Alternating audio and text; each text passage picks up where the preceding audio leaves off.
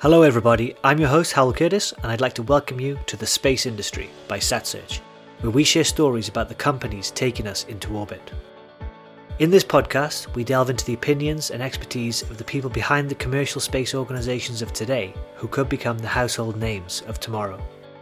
Before we get started with the episode, remember you can find out more information about the suppliers, products, and innovations that are mentioned in this discussion on the global marketplace for space at satsearch.com. Hello and welcome to today's episode. Today I'm joined by Laura Crabtree from Epsilon 3. Epsilon 3 develops operational tools for space missions, and they've begun with a web based procedure system. The company supports project lifecycles all the way from integration right through to operations. And today we're going to discuss a little bit about saving space missions from failure using software based procedures and communication systems. So, Laura, welcome to the Space Industry Podcast today. Is there anything you'd like to add to that introduction?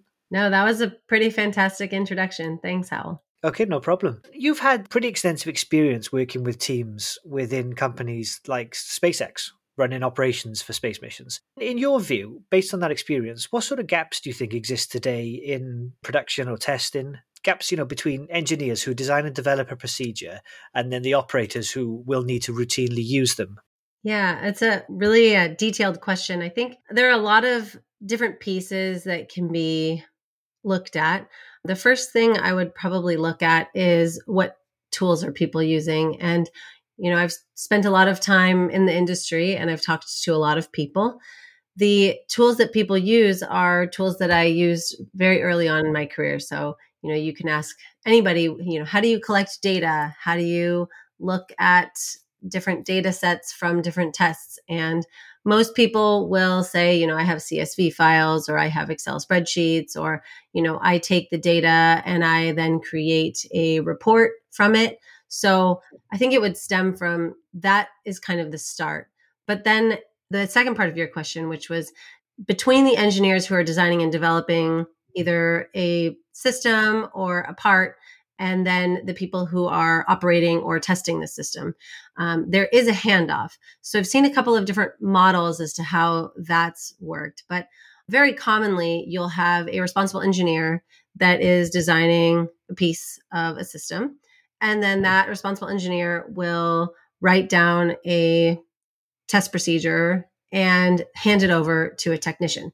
Now, the test procedure, maybe it is on Word document, maybe it is on a Confluence page, maybe it's on a PDF, maybe it's on a different system that's an internal tool. But then there is something that happens when you hand it off and the technician maybe doesn't have all of the supporting documentation. Maybe there's a breakdown in what they understand or don't understand. So we're creating this system where you can link other documentation you can have supporting documentation sort of in line and then you can also suggest different edits to your test procedure in the moment. Um, because as you are probably fully aware you are always learning something when you are testing or operating a system and you're going to learn mm-hmm. something new and if you forget to write it down if you forget to tell the person that actually wrote the documentation now you have to learn that again and again and you're going to save time if you can just communicate that change the first time there's also the operator group. So, you know, we talked a little bit just now about the technicians, but the same is true for operators. You'll have responsible engineers. And many times, you know, at SpaceX, a lot of our responsible engineers turned into operators, but you have to take them from that responsible engineering mindset and teach them the operations mindset because operating your system in space is not the same as testing it on the ground. There's a lot more complication that comes into that. And so, you know, being able to translate from your test all the way to how you operate your vehicle, you're going to learn things in your test. And so if you're using the same system to do your tests and your operations, I think that's where the value comes in and getting kind of everyone to come together and bring that information to the same place. The best way I could see how the communication could be enhanced between the different groups of people. Absolutely. Okay, so it's um, very much about context, but also you need a technical solution to to be able to capture and use that context. And then, as you said as well, the the mindset is important as well. Yeah, and you also want to take the different tools and make sure that they're talking together. You know, you don't want to gather information in one place, have to email it, rely on someone actually saving the, the attachment from an email to then create a report. You want something that is more localized, something that is automatic. I run a test and everything from that test is automatically saved. You have timestamps, you have supporting documentation, you have any closeout photos, any pictures, any plots, all in the same place. I've run into a lot of problems where, you know, you have a notepad where people are taking notes on things. You have an email, you have an instant messenger conversation in whatever tool they're using. And if you wanted to play back and or look at what happened at any given time, it's really hard to piece all those things together. And it takes a, a lot of time to do that, especially if you have a team that is more than a few people. And on that, how often do you think such teams end up not just being slowed down by the process, but hitting a brick wall due to the lack of the communication that exists or the ability to track the procedures as they're in use? I think a lot of people don't like to talk about the problems that they've had. So you might not find a lot of them in the news, but in every operation, there is this communication breakdown. If you have, you know, you always have some voice loops, some type of voice communication if you have more than one person. And if that voice communication is taken up by nominal tasking, now you don't have open lines of communication if something was to go wrong. So the way that I look at sort of the the types of communication that are needed and the timing at which you need them, there's a couple of different kind of tiers of communication. The first one is nominal actions. So things that you can take your time with, things that are well planned out in advance that don't require you to react on a like five minute basis or one minute or two second basis. And these things don't need, necessarily need to be communicated via voice communications. And so you should plan those out. You should do them. You should record that you did them, but you don't need to be talking about them because everybody knows that they're being done. Then there's contingency things where they maybe don't need immediate action, but you have a couple of minutes to react and maybe you have time to call people in to, you know, evaluate the system. And that's the time when you want people to be communicating via whatever your procedure, whatever your operational system is. You don't want people to be using instant messenger. You probably don't want people to be sending random emails. You want all information kind of coming into one place. And so you still kind of have time on your side. And that is when you can sometimes use the voice loops and sometimes you can just communicate via electronic procedure system. Lastly, but most importantly, there's this hair on fire situation where you have to take action imminently. And these are the types of things that we do a lot of training for. It's maybe less than a minute, maybe, you know, 10 seconds. There aren't and there shouldn't be many actions that you have in this in the course of space operations that require that type of you know time period but if the voice loops or some type of voice communication is taken up with nominal or like contingency actions that you have time for now you can think about times when maybe you don't have time to call your friend and you just have to say i'm doing this right now but if the voice loops are taken up with one of the other tiers of, of actions now you have a problem do you think you could give us any example or an example of uh, when you know this lack of communication and tracking ability has caused a real problem for a team? There are a couple of situations that I've run into. There's one that was in the news a lot, actually. I wouldn't say it was a breakdown in communication, but I would say that it was one of those like needs the voice loops and all communication channels open for contingency, such that if the team hadn't been trained and hadn't had a good way of communicating and coordinating, it could have gone a completely different way. And this is the mission known as CRS 2. And in this mission, we had multiple check valves that failed and did not open. And the vehicle did not have control of its attitude. And we were unable to perform maneuvers in the first couple of orbits of the mission.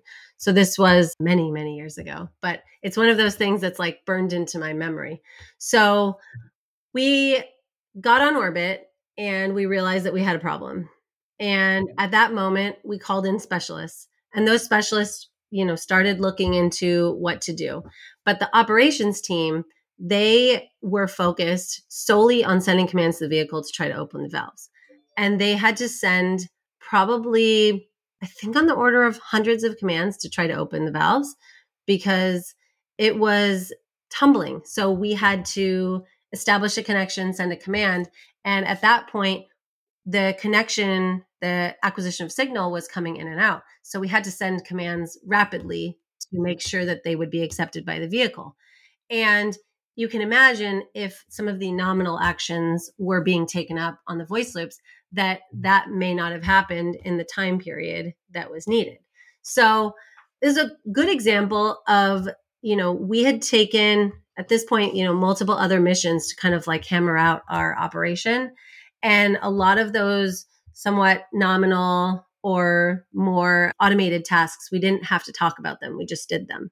And it was communicated via, you know, electronic documentation to the rest of the team. And so that's a, a, really good example of where things could have taken a different turn had we not been really prepared. You know, you mentioned the sort of the three tiers of communication that how you consider organizing this stuff in when we talk about procedures. But does the size and or the scale of, of the team or the company as a whole affect their ability to communicate in these ways um, based on your experience you know can smaller teams kind of get away with the problem a bit more easily or is is this more rigorous approach something that even they should consider? And that's something that that's definitely come up a couple of times. We're supporting teams that are you know 10 all the way up to multiple hundreds and it depends on what they're doing but i would say that teams that are you know less than five they benefit a lot from having traceability in the system so if you think about you know an excel spreadsheet or a word document you have to remember save as record timestamp record this send it an email, and they have benefited a lot from taking out a lot of those manual tasks. You can think about it as the larger teams benefit a lot from the communication and coordination. And so, depending on the size of the team, the value is slightly different and kind of increases as your team size increases, but it does hold a lot of value for small teams. I've talked to five person teams that are just tired of writing things in Word documents and then saving as and then forgetting where they saved something with our system, you know, it's always available. You have basically on a website, you go to the website and everything is there. You can search the historical reference of everything that you've done and see who did it rather than always having to remember the folder structure and where that attachment was and look through the pictures of the closeout photos. That's the difference in value is grows exponentially, but it doesn't start out near zero. It starts out at a very high value. You know, I mentioned in the introduction that the initial kind of product suite you're focusing on is um, a, a web-based procedure system. What are the immediate problems at Epsilon 3 that you are looking to address and, and what types of teams are you hoping, you know, would benefit from this solution that you're developing? The first thing that I wanted to do was take a look at what tools companies were using for their operation. And I heard a couple of things when I first started looking into creating Epsilon 3. And the first thing was we're developing tools in house, and those tools are developed by aerospace and mechanical engineers that aren't traditional software engineers. And the tools work, but they're not amazing. We want something that, you know, scales easily, that is tailor made for this rather than building a one off in house. So that's one thing I heard. The second thing I heard was that you have software engineers and then you have your operations and integration and test engineers. And you either have to teach your software engineers how to do operations, integration, and test, or vice versa, in order to get the right product for the application. And so, you know, you can think about teaching software engineers operations or teaching operations engineers how to code. Both of those things are not the best use of either of those people's time. And so, when I started coming up with the idea for, you know, really serving this portion of the industry, it became really clear that that there aren't a lot of tools that are strictly geared towards, you know, operations. And so that's where we wanted to make a huge impact. The immediate problems that we're looking to address is mostly in how we perform operations and what kinds of tasks we have to do manually. So mm-hmm. I want to take a lot of that manual action out of operations. So you can think about, you know, creating a report, sending something to someone for review. And let's say I want to attach something in an email. Well, why are you attaching it in an email? Well, there's no other way to do it. So I want to take a lot of those tasks out so that we can really look at operations as a, a holistic picture and really standardize and make everyone more efficient in that way. And then lastly, you know, the the communication and the coordination piece. So how do you coordinate with other people? I mean, we're all working from home half the time. I'm I'm at home now and I work from home. And how do I coordinate with someone that's halfway across the world? How do I uh, communicate? Right now, we set up a Zoom and we Zoom each other. If I was to do something and without sending you a notice, you would actually get an update that says, hey, Laura did this thing on this satellite, I think that would be really powerful and probably easier than setting up a Zoom or sending you a Slack message. Yeah, yeah, yeah. Setting up a Zoom only to say, let's take this offline and do it separately anyway. Yeah, exactly. Could you share a couple of examples or an example of the use cases where Epsilon 3 is, you know, made an impact on a team or a mission? Yeah, definitely. So I mentioned earlier that you know we're supporting teams that are really small and also you know multiple hundreds of people. The um, a couple of really good examples. We started supporting a couple of teams when they were really small, and we've started scaling with them. One of the first companies that we started supporting is Stoke Space, and they're developing fully reusable rockets and they've started using us for a lot of their engine testing and a lot of their integration. And they've found that a lot of what they did previously, we've taken out a lot of the manual tasking for what they've done. We've also helped ensure that their vehicles and their people are safe. Because if you have a well oiled machine in an operation, you can ensure that, you know, X is done before Y but if you have something that isn't automatically updating, I have to call you, Hal, up and say, hey, did you close that valve? Did you make sure that this was safe? And you can imagine that this is going to make everyone a lot safer. Similarly, small team that is growing in Inversion Space, they're doing a lot of their engine testing using our software and are just so happy that they don't have to call each other up and they don't have to edit on Word documents anymore. Because a lot of the times they were complaining to me about formatting and editing and copy and paste and things that, you know, we just accept are the norm. But it doesn't have to be that way. We're trying to help them take a lot of those things out. And so we've been really happy to support them and, and help them grow. Finally, I guess um, looking ahead at uh, where you see this aspect of the industry changing, how do you see the role of software, you know, when it comes to the management of procedures and communications, sort of maturing over the next five years. If we look beyond the horizon of, uh, of missions already planned and in progress, and in looking at both satellite missions and even human space flight or, or deep space uh, robotic missions, what sort of routines do you think could be built into such missions by then, or what sort of tools or paradigms might be in use? We're looking really hard at integrations with other software packages. We know that there are a lot of other software packages that people are using out there, and we want to encourage all of the software packages that are out there to be integrated together so that we're building a whole suite of software that supports the operational landscape. I've heard so many times that people, again, don't want to always build tools in house. So we want to build the entire suite of software to support these operational procedures that people are doing. In addition, you know, as we grow, we're looking towards automation. Obviously, when you build a spacecraft, you build in as much automation as you can think up. But as I'm sure you also know, when you're in space, there are things that happen that you might not be able to always build automation on the spacecraft. So we want to help on the ground, either in automation for testing and automating procedures from space. So I can think of many times when I learned things on the ground that I couldn't always upload to tell the vehicle to do.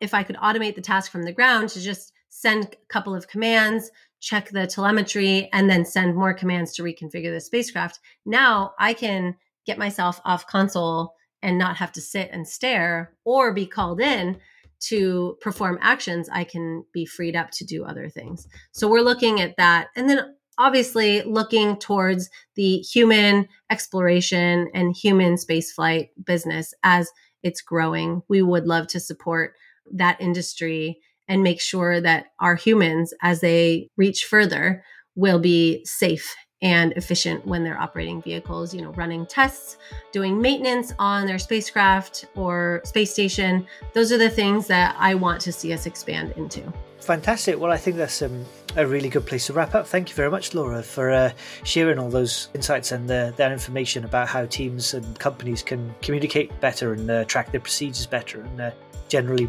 develop better missions, better technology. So, on behalf of you know SatSearch and the Space Industry Podcast, thank you very much for spending time with us today. Yeah, thanks so much for having me. It was great chatting with you. And uh, to all the listeners out there, remember you can find out more about Epsilon 3 on the SatSearch platform, and we'll put all the links to the company in the show notes. And on the platform, you can use our free request tool to uh, make requests for documentation, uh, introductions to the company, further information, or whatever else you might need for your uh, procurement purposes or trade studies. Thank you for listening to this episode of The Space Industry by SatSearch. I hope you enjoyed today's story about one of the companies taking us into orbit. We'll be back soon with more in depth, behind the scenes insights from private space businesses. In the meantime, you can go to satsearch.com for more information on the space industry today, or find us on social media if you have any questions or comments. To stay up to date, please subscribe to our weekly newsletter, and you can also get each podcast on demand on iTunes, Spotify, the Google Play Store, or whichever podcast service you typically use.